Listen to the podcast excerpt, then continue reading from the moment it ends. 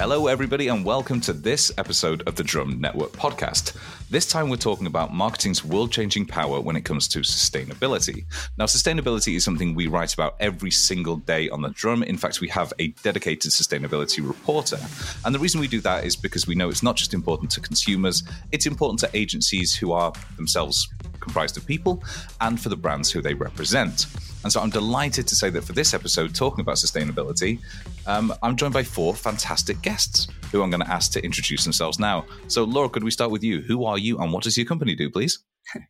Uh, hi there. Uh, my name is Laura Fell, and I work for the London office of George P. Johnson Experience Marketing, and I am the head of graphics production. So we obviously do large scale events all over the world for whatever our clients want, and I'm heavily involved with the print and uh, production side of those deliveries.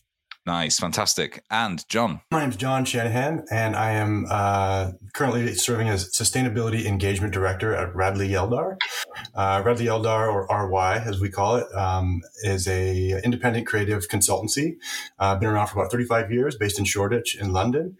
Um, and the work that we do spans uh, a wide spectrum of uh, corporate communications ecosystems, um, significant um, offering and reporting, and we also have a whole brand engagement uh, division that includes things like brand and visual identity, um, campaigns, B2B campaigns, uh, employee experience, um, and we have a significant and growing sustainability offer, uh, which includes sustainability strategy, sustainability reporting, and sustainability engagement, which is uh, obviously where I live and work. So exciting times for us and uh, very much germane to, to my world, this, this entire topic and very germane to this podcast. So, yeah, thanks for bringing your insight to this. And MB, same question. Who are you and what does your company do, please? Yes, hi, I'm MB. Uh, I'm an executive creative director at Landor and Fitch, and Landor and Fitch is a global brand transformation agency. Viz ID, marketing, communications, brand strategy, all of the things you need to transform your business um, in a changing world. Um, and I primarily sit in sort of the what we call the Good Squad, which is our sort of good brands offer which is related to brand led sustainability. Um, so, very excited to be here with all of you folks. Nice, fantastic. And last but not least, Celine, who are you and what do you do? Thanks. Hi everyone. So um, I work at Jellyfish. Jellyfish is a, an agency that operates in more than 20 countries uh, over the whole scope of digital marketing. We mostly help our clients manage the the world of uh, digital platforms. Uh, so we have a very close relationship with all the ad tech uh, platforms on the market. And at Jellyfish, I'm in charge of transforming the way we do our work for our clients to the way we deliver client projects to simply cut carbon emissions as much as possible. And I'm also part of the brand strategy team. So I'm used to working with every capability and a lot of uh, different clients. Nice, fantastic. Well, it's absolutely delightful to have all four of you on. You've all coming at this from a very, very different point of view. So I'm sure that we'll get a range and a real breadth of expertise on all the questions that we're going to ask. But to begin with, I touched on some of the moral imperatives in the intro there. But Celine, beyond those moral imperatives to be more sustainable, what other reasons is the marketing industry trying to become more sustainable? Is it on behalf of clients? Do clients want it? Is it because we're all consumers ourselves? Why do you see the marketing industry trying to become more sustainable?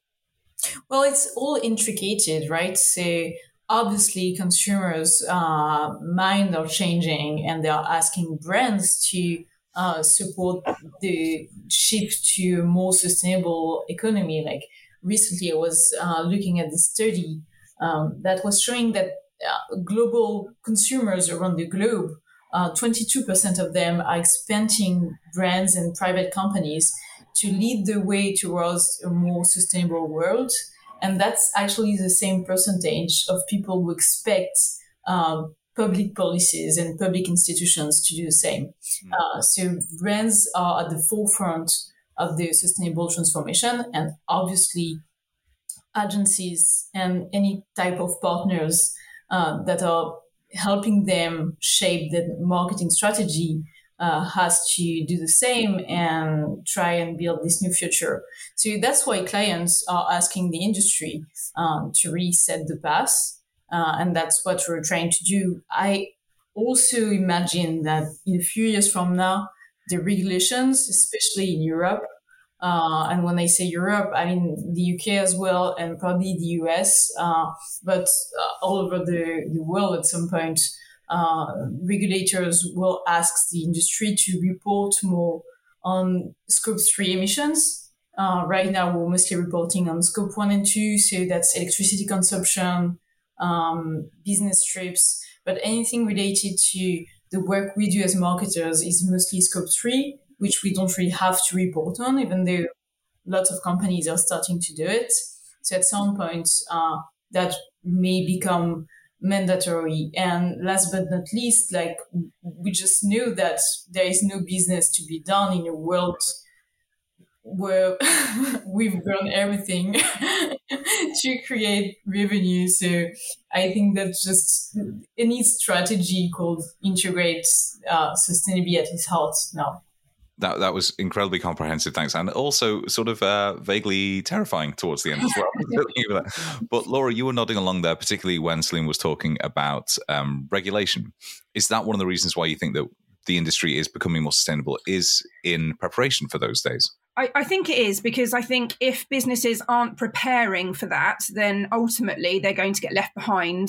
And obviously, if we're if we're t- moving away slightly from the moral objectives of why we're doing this commercially every business wants to stay viable and wants to stay alive and if they're not hitting their targets if they're not doing what their brands are asking them to do then they're going to fall behind and and rightly so because that means they're not doing the work in order to get to where they should be, which is reducing emissions across the board, both within their own operations and for whatever operations they do on behalf of their clients. So, legislation, I think, is probably the key next step. And Celine, I think you're right. I think Europe will be first with that, just because of, from my understanding of where certain things are in terms of material supply chain. And, and I'm thinking in a physical world here um, pre- predominantly, but I do think that that is that is coming. It's the logical next step to put, you know, if, if just to make a um, hypothetical um, link here. You know, if you've got a tax on sugary drinks, then you have a tax on harmful materials,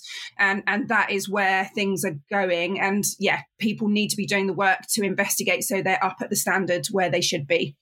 Nice, fantastic. Well, you've teed so much up there. MB, what would be some of the other reasons that you've seen either from client demand or because, you know, it's coming from internally? Where do you think a lot of this change is being driven from? Yeah, no, I mean, regulation aside, you have to look at future generations, right?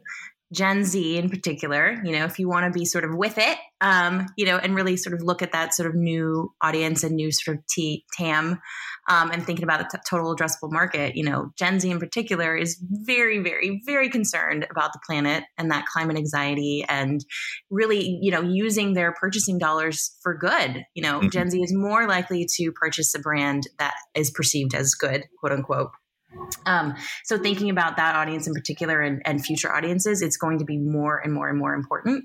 Um, you mentioned internally too. You know, it's interesting. The Good Squad at Landor and Fitch was basically started because employees were like, "I want to use my job to do something good."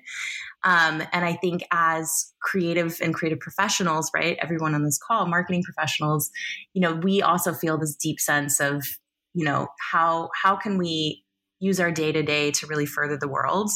And I know as cheesy it is, you know, design can save the world. Like it truly can. Like actually, like if you think about the small scale changes you make with these big global clients, that has an impact. Um, and that is, you know, I think a lot of us sort of get up in the morning because of that impact. Well, I saw John was nodding along particularly strongly to that. Is that something that you've seen either, you know, internally at your own organization or because, you know, to, to some of the other points, because it's being driven by, you know, individuals who genuinely care about this kind of stuff. Yeah, I mean, I agree with everything that's been said, and I think we've kind of covered a comprehensive, um, you know, aerial view of a lot of the, the, triggers that are there. Of course, investors are more and more interested in this as well, and there's a whole regulatory picture when it comes to sustainability disclosures that they want to be anticipating and make sure that they have as much transparency as possible, kind of um, riffing on what Celine had to say, and there's obviously a bigger picture there, and that that those standards are changing, and the regulation is getting tighter and tighter there, and I think everyone's looking to anticipate that. Um, you know, despite the whole furor over what ESG really means in relation to sustainability and all this kind of thing. So investors are a big um, part of the picture as well.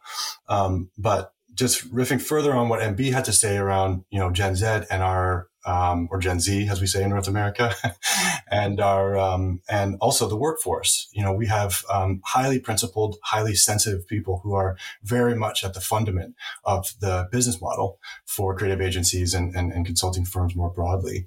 And um, you know, you, you, don't want to generalize too much, but statistics are clearly indicating that that entire generation is is more principled, um, is really re-examining you know the the role of work in their lives. And um, you know, these are sensitive people who uh, who are kind of in touch with subtle forces. Um, you know, there's obviously we're, we're, adjacent to the arts, and many of us are, are artists. And you know, there's a connection to nature. I think that's kind of implicit in you know the connection to our creative work uh, for many of us. And so, um, watching what's happening, um, fear about coming generations, but also just a sense of balance and a bit almost mindfulness. It sounds a bit woo woo to say that, but you know, that kind of fuels a lot of creatives' lives. Pressure around sustainability storytelling is coming from all sides. You have saber rattling from the right saying, you know, this is kind of woke, especially in the US, obviously, um, trying to kind of tamp it down. And from the left saying it's not enough, not far enough, not fast enough, and not within context exert pressure using the creative uh, impact that we know we can generate to move the market in the right direction in such a way that it shows that balance and reflects where the culture is going. Um, I think a lot of us see that opportunity and want to continue to work in that margin. Well, John, unfortunately, you are the first person on the podcast to have ever used the word woke. So I do think you owe everybody a coffee for that. But um, moving on, then, what we, we have really taken a holistic look there at everything. I think m- most of the reasons why the industry is grappling with sustainability. Certainly, that's those are the reasons to why we see, you know, in the drums journalist inbox. Um, but I wondered then, from a very practical and tangible point of view, what steps has the industry actually taken to make sure that we are not just moving in that direction, but are accountable for that as well? Well, I can I can have a, a quick answer. Well, not necessarily a quick answer, but I can answer that in terms of the uh, live events industry in in the UK specifically at the moment. Um, and it probably doesn't go quite so far as like uh, ultimate accountability in terms of government and stuff, but in terms of an industry, there's definitely steps being taken to um, benchmark data. Um, and I think that if you have that data, that's the first step to improving upon that data. Um, and that's all through there's a, a there's an industry body who I, I, actually do some consulting work for with a print working group called Isla, who um, you, you're probably aware of, but they um, they uh, are producing tools basically which help event planners make better decisions across the, the whole sort of live events and marketing space. Um, and one of the tools that they put out is Trace.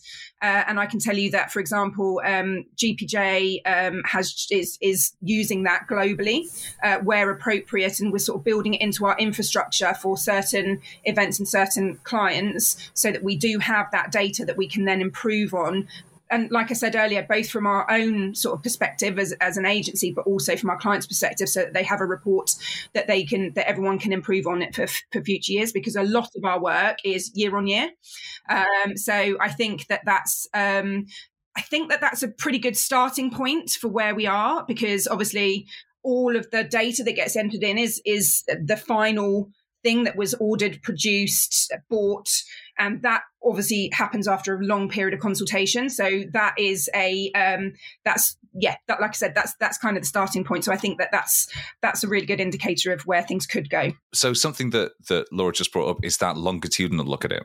So obviously you measure your efforts towards sustainability in the course of years, decades, as opposed to just over days. So, MB, to what extent do you feel like we are still in the foothills of actually demonstrating that we are moving towards that? Yeah, it's it's really interesting, right? Like you think about different industries and sort of cross industry um, metrics, and I think a lot of clients either will have sort of their independent sort of data gathering solutions, independent KPIs, and then of course you have the governmental ones, and depending again, like global brands will have different ones. They're sort of you know beholden to different governments. Um, you know, I think in terms of like design and brand, you know, there's not a lot of, you know, how do you embed sustainability into your brand? Of course, you know, folks like Landor and Fitch are, you know, trying to figure that out. And I think what uh, sort of the hurdle that we have a lot with clients is they're so sort of like tiptoeing um, and they're like, how do I measure this? What are the KPIs? Um, and how do I do this in a very real way? And part of it is like, just start, like literally just start um, that sort of risk aversion or that fear that you know you're not going to have all the answers like none of us have all the answers we are all figuring this out together it is a journey, it is a process. Um, but that sort of helping clients get over the hump and you know thinking about that industry in general like how do we how do we uh, use education um, as that means to that first step and i think that's a that's a lot of what we are doing currently is like what's the business value good brands equal good business and how do you really take that first step and so, Celine, the MB's brought up a really interesting point there, which is around education. To what extent do you feel like the industry is aware of what can be done in and around sustainability, whether that is, you know, taking steps to reduce carbon footprint versus, you know, actually measuring how you are performing in that way over time? Well, actually, unfortunately, I feel like it's very nascent and uh, it's all very new in the industry. Uh, that's quite normal, I guess. Like across across most of the industries it's all very new but as we don't deal with physical supply paths as you said laura it's it was all very theoretical to us for a very long time especially in digital because i, I mean we we at jellyfish focus on digital uh, so right now what's happening is that uh, everyone in the industry so ad tech platforms agencies but also uh, the brands are reflecting on how we should move forward.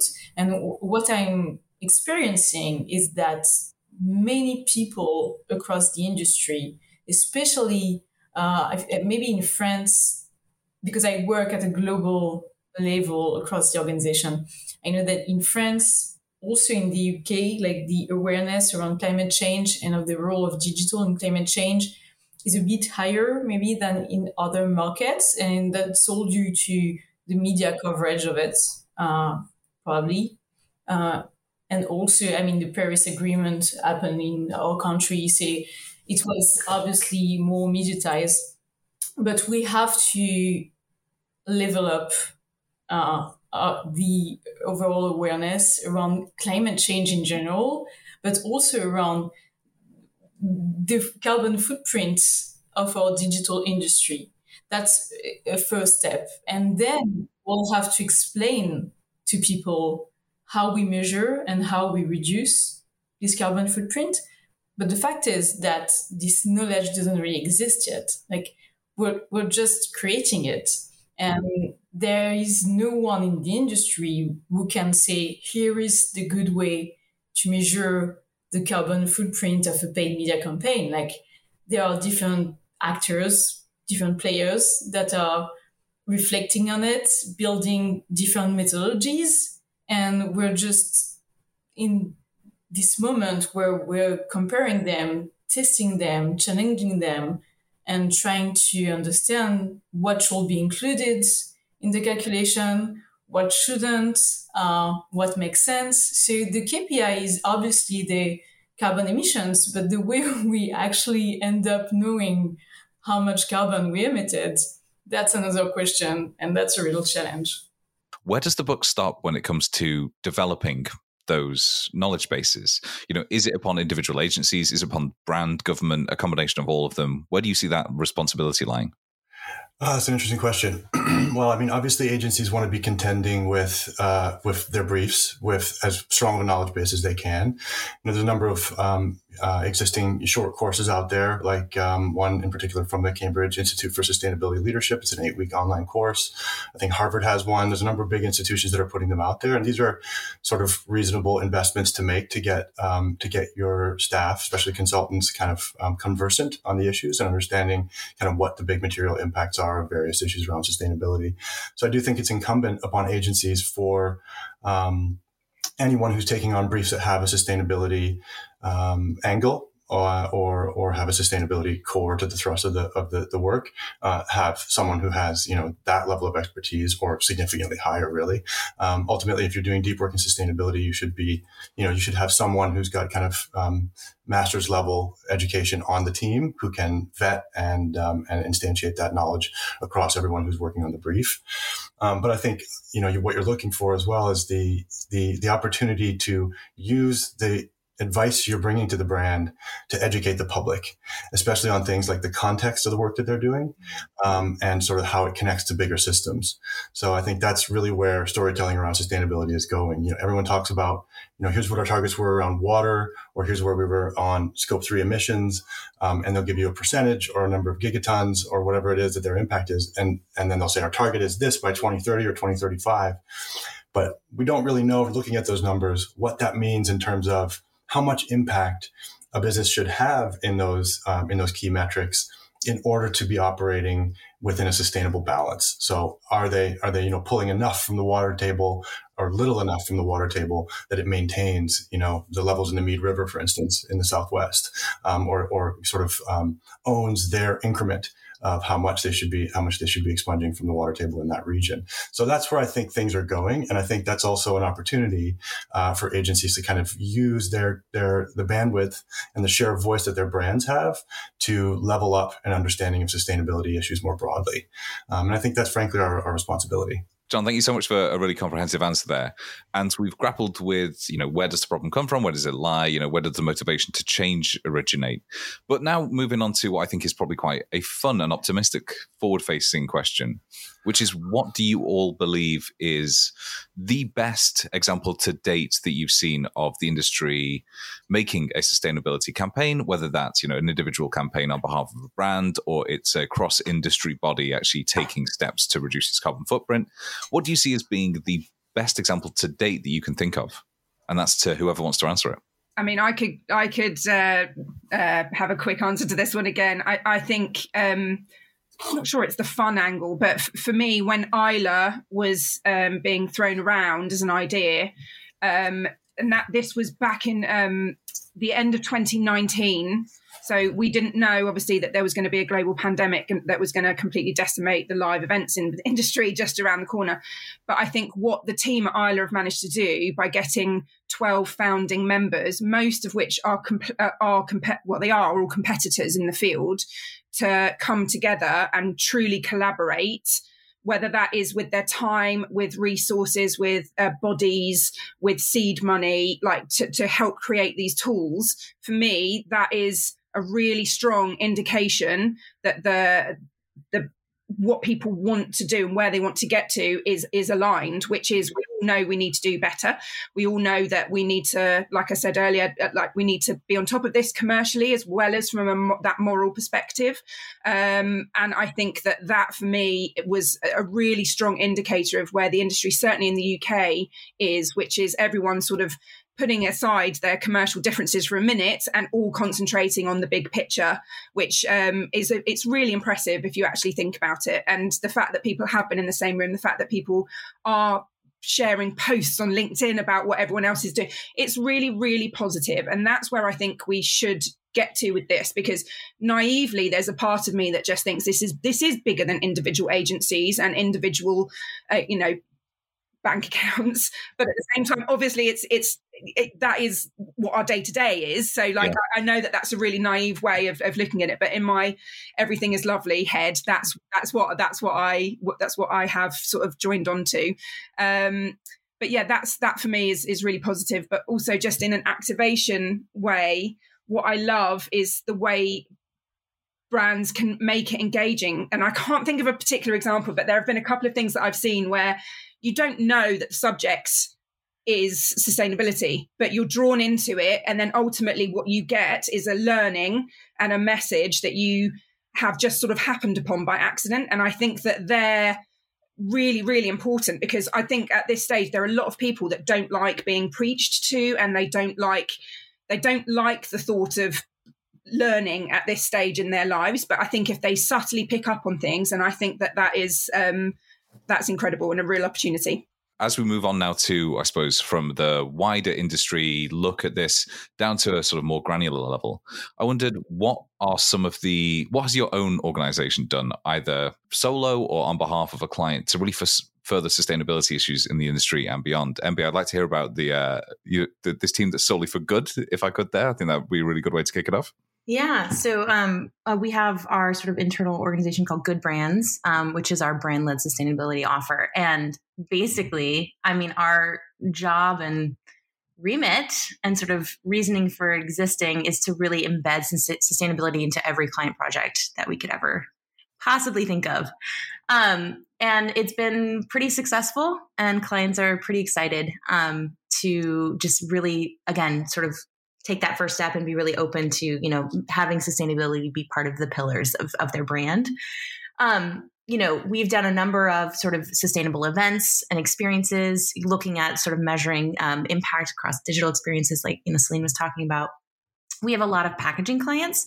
So looking at packaging as a as a means to again educate the consumer do something really interesting um, in terms of shifting consumer behavior uh, that's been a very very sort of um, amazing opportunity for us. And then, you know, looking at technology, um, we just launched uh, Hippo Harvest, which is a ag tech company, and uh, they're really looking at the future of farming, which is not in the field as you would imagine. Um, it's very much, uh, you know, thinking about how, how our planet is becoming increasingly hostile, um, and how we can sort of like make sure our food supply is going to be future proofed in a very interesting way. So, you know, that brand has been sort of like a, you know, a sustainable native brand. So we're looking at, at opportunities like that where day one, their their whole reason for existing is to sort of create a sustainable future for all humanity. Mm. Um, so a lot, a lot of interesting things um, happening on the Landor and Fitch side for sure. Well, first we created what we call a steering group, which is, I think, the equivalent probably of um, the group in your in your company. So uh, we have different streams, and first of all, we focused on measuring our scope one and two emissions, uh, which is something we're building a model that we can uh, scale across the organization. So that's internally, and we put in place some actions to reduce the electricity consumption in our buildings, and we're looking into what we're doing internally. But more importantly, because I think we have the opportunity to have a greater impact through the way we do uh, our projects for our clients, uh, we are putting up task force in each and every capability, say creative and experience, uh, paid media and data, because we operate across uh, all of these different parameters. Uh, to first decide how we're going to measure with which solution do we need to develop something internally or not? Uh, do we think there is a solution in the market that's strong enough for us to scale across all of the projects? So that's the first thing. And that's actually a very big question. I was talking about it earlier. Um, then we're also looking into the reduction opportunities uh, for our carbon emissions. So just to give you a few examples, in the creative and experience uh, capability, we started uh, delivering like uh, advertising shootings that are completely that emitted zero emissions, uh, and what, that was quite a big thing to do. And teams had to completely train themselves uh, and build their own knowledge uh, from scratch on it. Uh, which was great. We also developed uh, websites that uh, didn't emit as much carbon uh, as others for one of our biggest clients in France. and we're working on developing an algorithm that can adjust and optimize the level of emissions on one campaign uh, while maintaining the media performances. So there are many ways to cut the emissions and we're just looking into it, exploring it. Uh, it's mostly through proof of concepts right now. Uh, I hope that maybe next year we'll be able to scale and to productize a few of them. But right now we're just exploring and testing. Nice, fantastic. There's such a range of things you're trying there. I think that's absolutely fascinating that you're sort of almost throwing your net that wide and, and finding ways to do that in a way that, you know, is is outside of the box. I think that's fantastic. And John, obviously, as sustainability engagement director, you're likely to have some very, very practical examples of what you can actually do and what you have been doing in and around this space. Yes, indeed. So um, we're lucky enough at RY to be working with uh, NGOs and government, or pardon me, industry bodies um, who are looking to affect real behavior change on the citizen level. So um, you know we have a number of people at on uh, on the team who have a strong background in behavioral science and behavioral economics, and looking at you know sort of behavior change paths, starting at the campaign level and with some interventions, you know one or two rungs down through the user path. Um, which is really satisfying work. One of the one of the um, clients that we've been working with for a long time is WRAP, a big um, UK environmental charity. It stands for Waste and Resources Action Plan, for those who, aren't familiar. Um, and they work in textiles and food waste and dry recycling. And we do a number of um, uh, national recycling campaigns, which is, I mean, recycling is kind of the was the first port of call for many of us around sustainability. People in our generation have been recycling since we were kids, um, and so how we make that feel relevant um, in an era of greenwashing, there's a lot of questions around the end markets, especially for plastics. Um, you know, how do we kind of open up the system a little bit so people have a better understanding of how the, how the whole thing works, um, really what's behind the curtain in terms of those resource flows, and how to make recycling um, a little bit more simple and straightforward with tools like what they call the recycling locator, and optimizing our campaigns for engagement with those digital tools so that people know whether or not they can recycle a Tetra Pak or foil, all of which sounds very mundane, um, but it's kind of interesting to be able to, as I say, vitalize these things and make them relevant. Mm-hmm. We're also working with Water UK, which is an industry body for the water industry, on uh, a, a, campaign that just launched on Monday, in fact. um, uh, uh, called Bin the Wipe, which is all about uh, wet wipes. Uh, wet wipes down the loo account for about 75% of the blockages in sewers. Um, this has a major impact on the environment. Um, a lot of the, about 90% of the wet wipes contain at least some plastic. Um, there's these big fat bergs that kind of clog up the system. It's very costly for all of us. I'm sure you've probably seen some press around this. Um, but we really need to plug into self-interest with these campaigns because it, it could also lead to a block, uh, a blocked toilet in your home, and obviously that's a nightmare that nobody wants to contend with. So um, it, those are all those are all um, ways in which we tie into narratives. Those are all opportunities to tie into narratives that include at least some component of self-interest. On the recycling thing, it's about um, social norming recycling is not great because it's great for the children or it's going to save the whales or it's going to protect the turtles. It's because everyone around us is doing it. It's just kind of the baseline and, and the norm. And so that's something that we tie into along with kind of a unity narrative mm. around, mm. uh, you know, resources as a, as a shared good that we should all pay into and continue to build over time. And the last example I'd bring forward is um, some work that we did for Tesco. Um, Tesco, uh, you know, obviously the, the UK's largest retailer, this is an enormous grocery kind of behemoth. Um, had been quiet on sustainability for a long time, but actually quite active behind the scenes. So we uh, helped them to update the story on their corporate site and really look to create a frame where we were sort of placing uh, placing the, the business within the bigger systems context in which they were working. They were famous for requiring scope three transparency from um, all of their trucks and shipping fleets um, earlier than many in the industry. So things like that, and bringing that into the way they tell their their story as a purpose led organization across both the environment and the you know the social fabric that they're looking to affect change within. So that's been very satisfying work, um, and it kind of blurs the, the specialist audiences like NGOs and investors and, and generalists who are looking to understand what Tesco is doing to have a greater impact. So very gratifying. Nice, fantastic. I mean, you, you mentioned greenwashing as well earlier there. We could have spent the entire time on this podcast talking about that. That's just for the benefit of, uh, of, of the listeners. Everybody started nodding then. So yeah, we'll uh, we'll have to come back and do a, a, separate episode purely on that. But for now, as we sort of wrap up the podcast, then you've all come up with fantastic examples there of what can be done. You've explored the reasons why the industry is grappling with this now, and also the steps we still need to take to ensure that we are actually delivering upon those promises we've made to clients, consumers, and ultimately ourselves. So I wondered if we could maybe go around and say, are you optimistic then that the industry is moving in the right direction? And, you know, if yes, then great. But if not, why not? So Laura, could you maybe take us through that to begin with?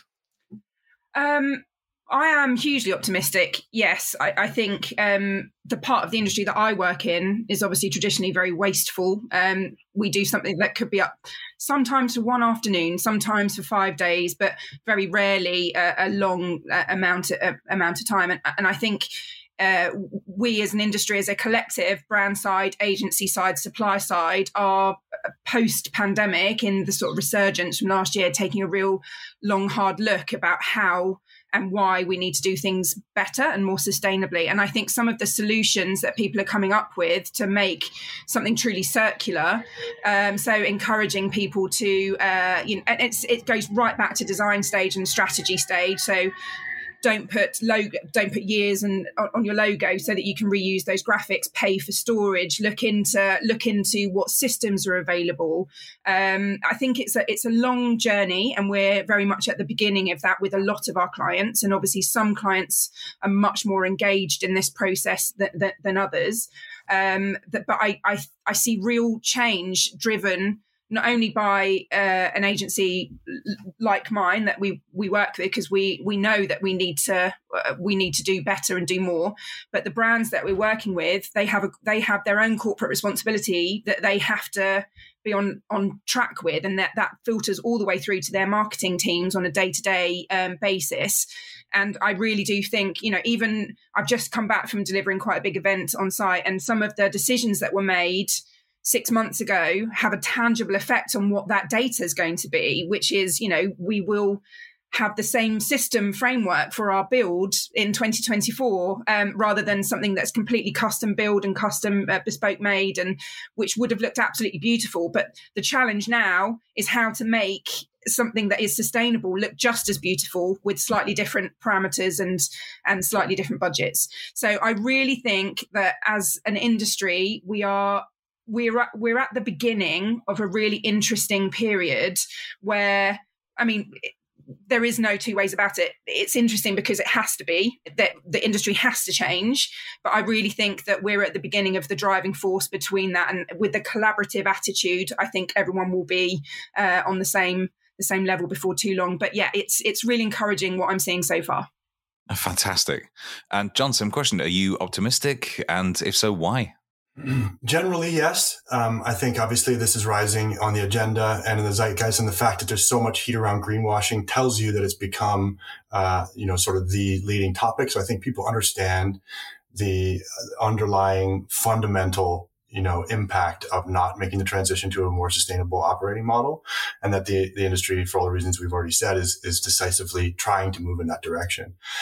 Um, things like clean creatives um, you know which is this coalition uh, that has decided not to uh, engage with fossil fuels and i think some other deleterious uh, sectors. Um, you know the, the qualification process and how we weed out, you know, those who are clearly not, you know, decisively making the transition in the right direction, I think is a big part of the power that we have as creatives.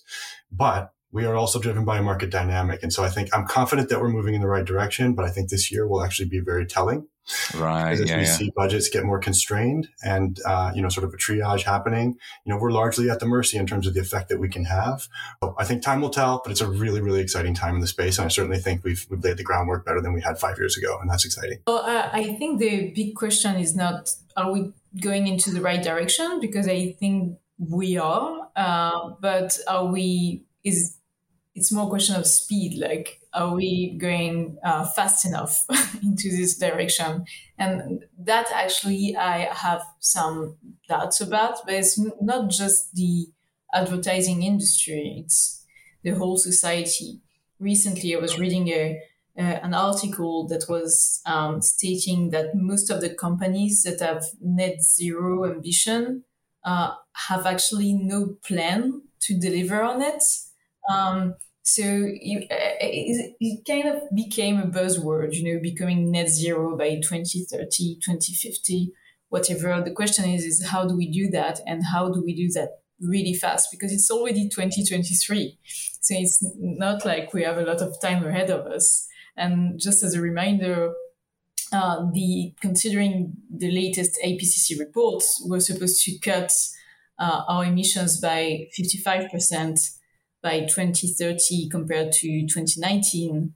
Um, so yeah, that's a very big challenge. That requires very radical actions uh, that have to happen now, like this year, not in two years from now. And as MB was saying, like lots of people are really tiptoeing, not really willing to uh, to act on it or uh, are, are, afraid to to put transformation into place. So uh, it's be more question of speed than.